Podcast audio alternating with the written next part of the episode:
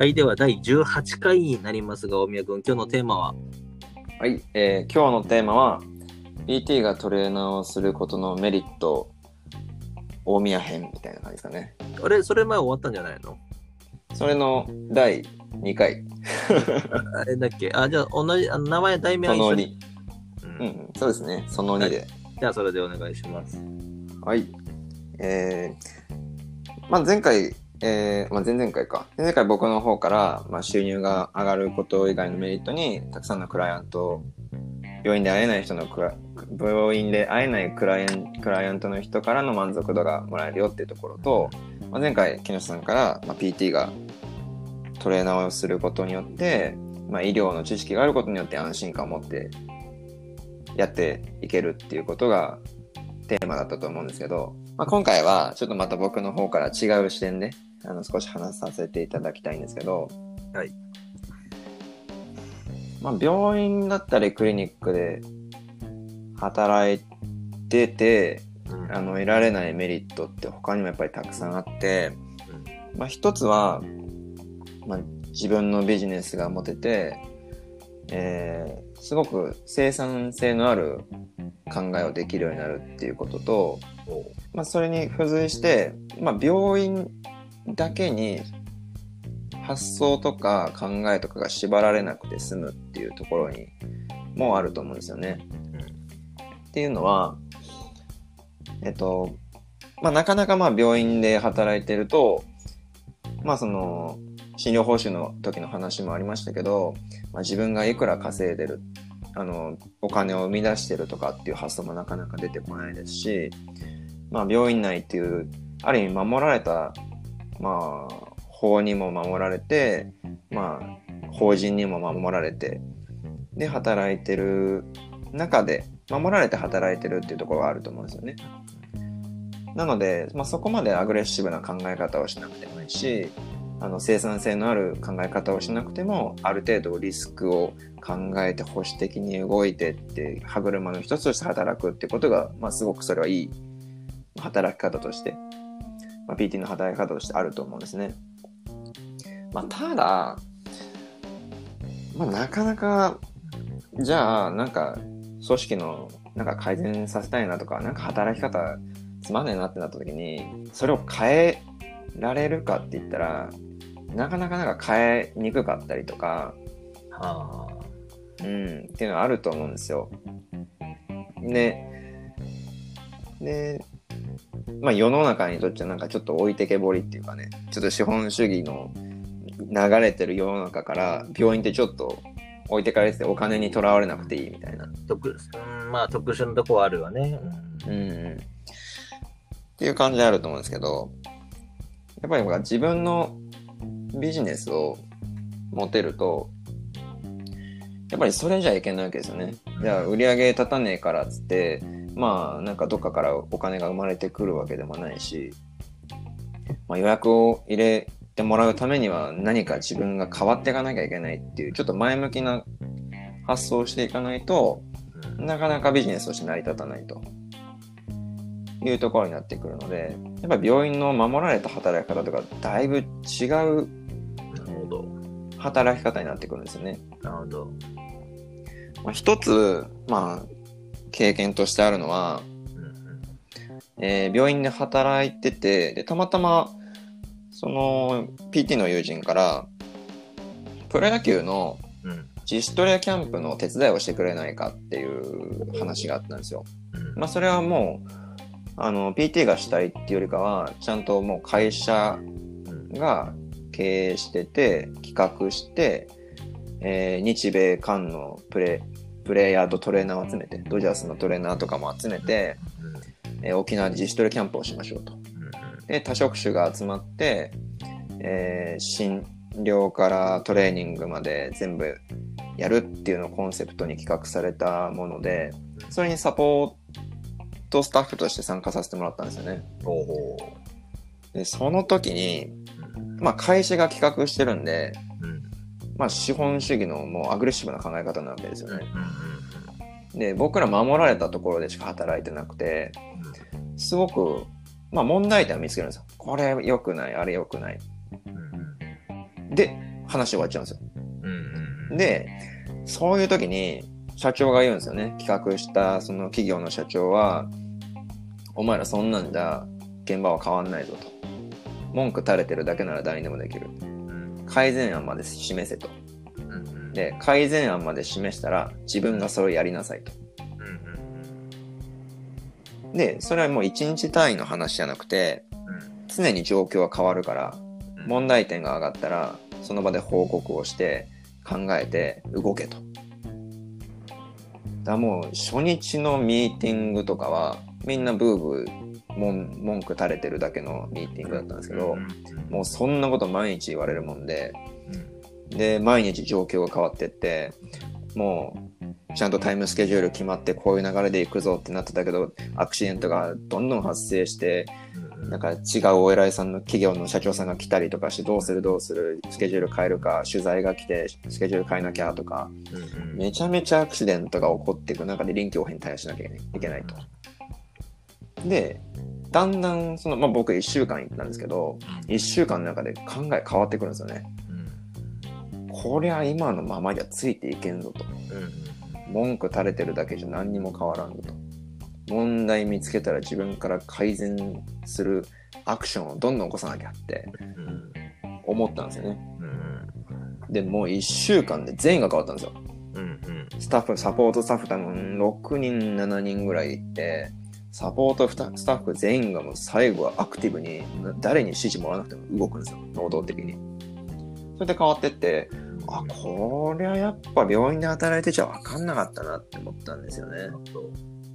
で、その状態で、うお、マジよかったわって思って病院に帰ってまた絶望するわけですよ。うんあ、こんだけもう能動的に働いてるのを見た後に、もう保守的に受動的に仕事を今までしてたっていう現実にまた戻って、あ、これじゃあ、ちょっと世の中から PT 置いてかれんなって思ったんですよね。なのでやっぱり病院外での活動をするっていうのはやっぱそのメリットがすごくあると思ってて、うん。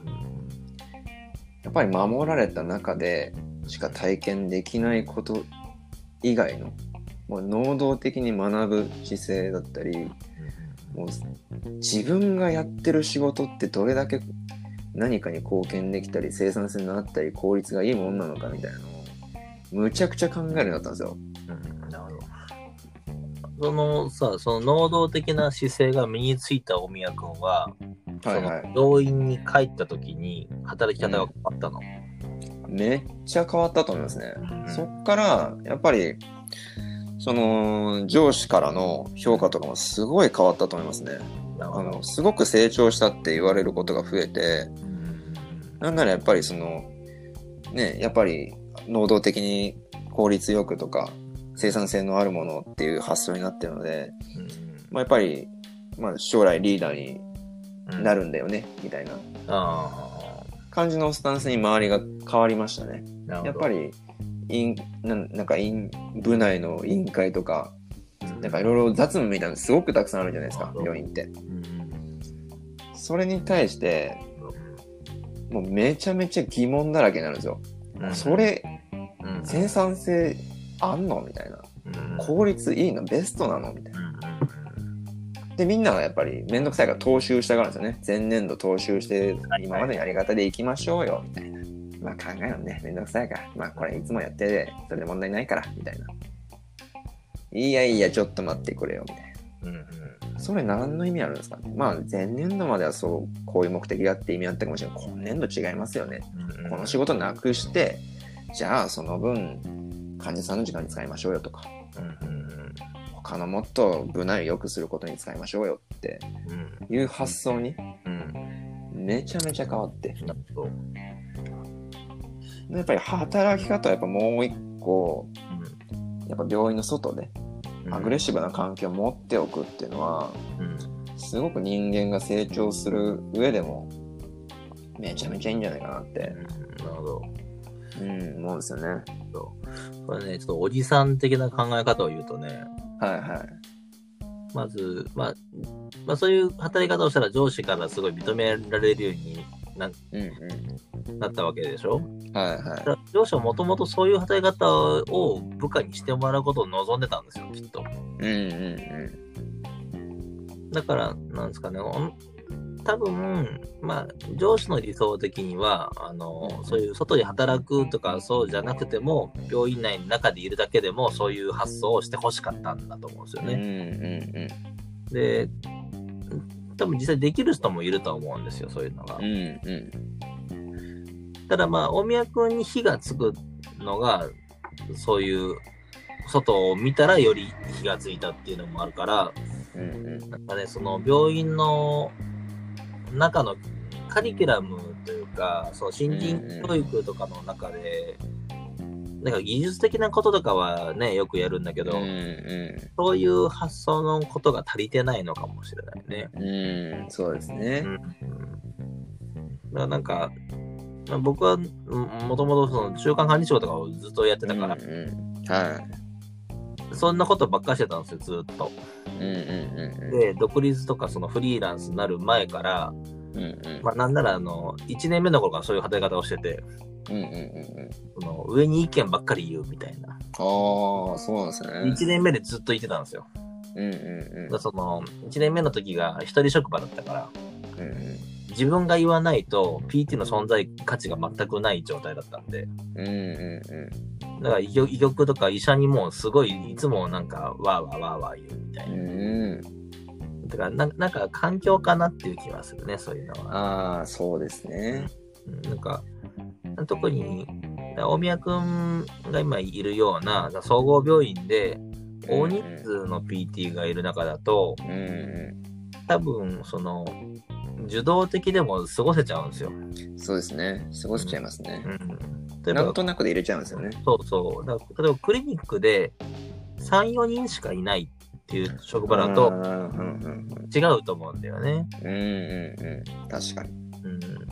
うん。だから多分そういう人たちはもしかしたらそういう、その保険外とかに出ても、うんうん。あのなんかいろいろ考えるスキルがもともと環境的にあるかもしれないけど、今ね、有名病院にとかになるほど、20人、30人、40人、100人 PT がうんなかなか難しくなってくるかもしれないね。うんうん、そうですね。まあ僕の場合はまあ保守的な、なんだろう、職場というか、うんね保守的な思想が蔓延してる職場だったっていうのはすごく大きいとは思うんですけど、少なくないと思うんですよね、なかなか。うん。とか、まあ、そもそもね、若手で PT になれたことに満足したりして、なんか、そんな何かをこの場で生み出さなきゃって考える方が多分特殊だと思うんですよね。人数少なくて、ここを作っていかなきゃって気持ちがなくて、もうできてたり、できちゃってると、なかなかないんで、うん。新設ってあんまりないもんね、最近ね。ないですね。うん。新設の時ってそういうのがあるんですよ。うんうんうん。自分がやんなきゃみたいなね。うん。なので、ちょっとこう、職場の中で、まあ、うつうつとして、なんか、職場に対しての愚痴をずっと垂れ、ね、飲み屋に行って垂れてるような人たちは、まあ、一回やっぱ、まあ、副業じゃないにしても、やっぱ外にちょっと出た方がいいのかなとは思いますよね。どこの外出ればいいんだろうね。その、ほら、帯役は、その今回、ベースボールのね、野球のうんうんいい環境に呼んでもらえたから、すごい勉強になったじゃん。うんうんでも、そんなとこがいっぱいあるわけでもないし、うんうんうんそのういう環境のない PT は一体どこにまず出てみたらいいんだろうね。うん。なんかもう何でもいいと思うんですよ。もうなんか、ボラン、ね、地域のボランティアだったっていいし、あのまあ、都市会活動で、ね、それこそ初心者でもスポーツトレーナー業、スポーツトレーナー業、スポーツ事業に関わりたい PT 募集したりとか、ね、すると思いますし、まあそういう、やっぱ他の人と関わる機会っていうのを、うんちょっとやっぱ探せばね、今 Facebook とかでも多分、ね、SNS 系でもたくさんイベントってあると思うので、まあそういうところにやっぱ参加してみて、病院外の活動をしてみるっていうところは、うん、副業じゃなくてもすごく大事なのかなと思いますね。うんいやまあ、まあ、いっぱいアンテナ張って、うん。で、見たらちょっと、とりあえず応募して、勇気を持って応募してみると。そうそうそう。一歩を踏み出すことが大事ですね。うんうんむっちゃ長くなっちゃいました。大丈夫、途中切るから大丈夫だよ。了解です。カットしてください。じゃあ、今日はこのところで。はい。はい。じゃあ、PT、うん。お木下美也の PT 副業スタートラボでした。はい。はい、さようなら。はい、さようなら。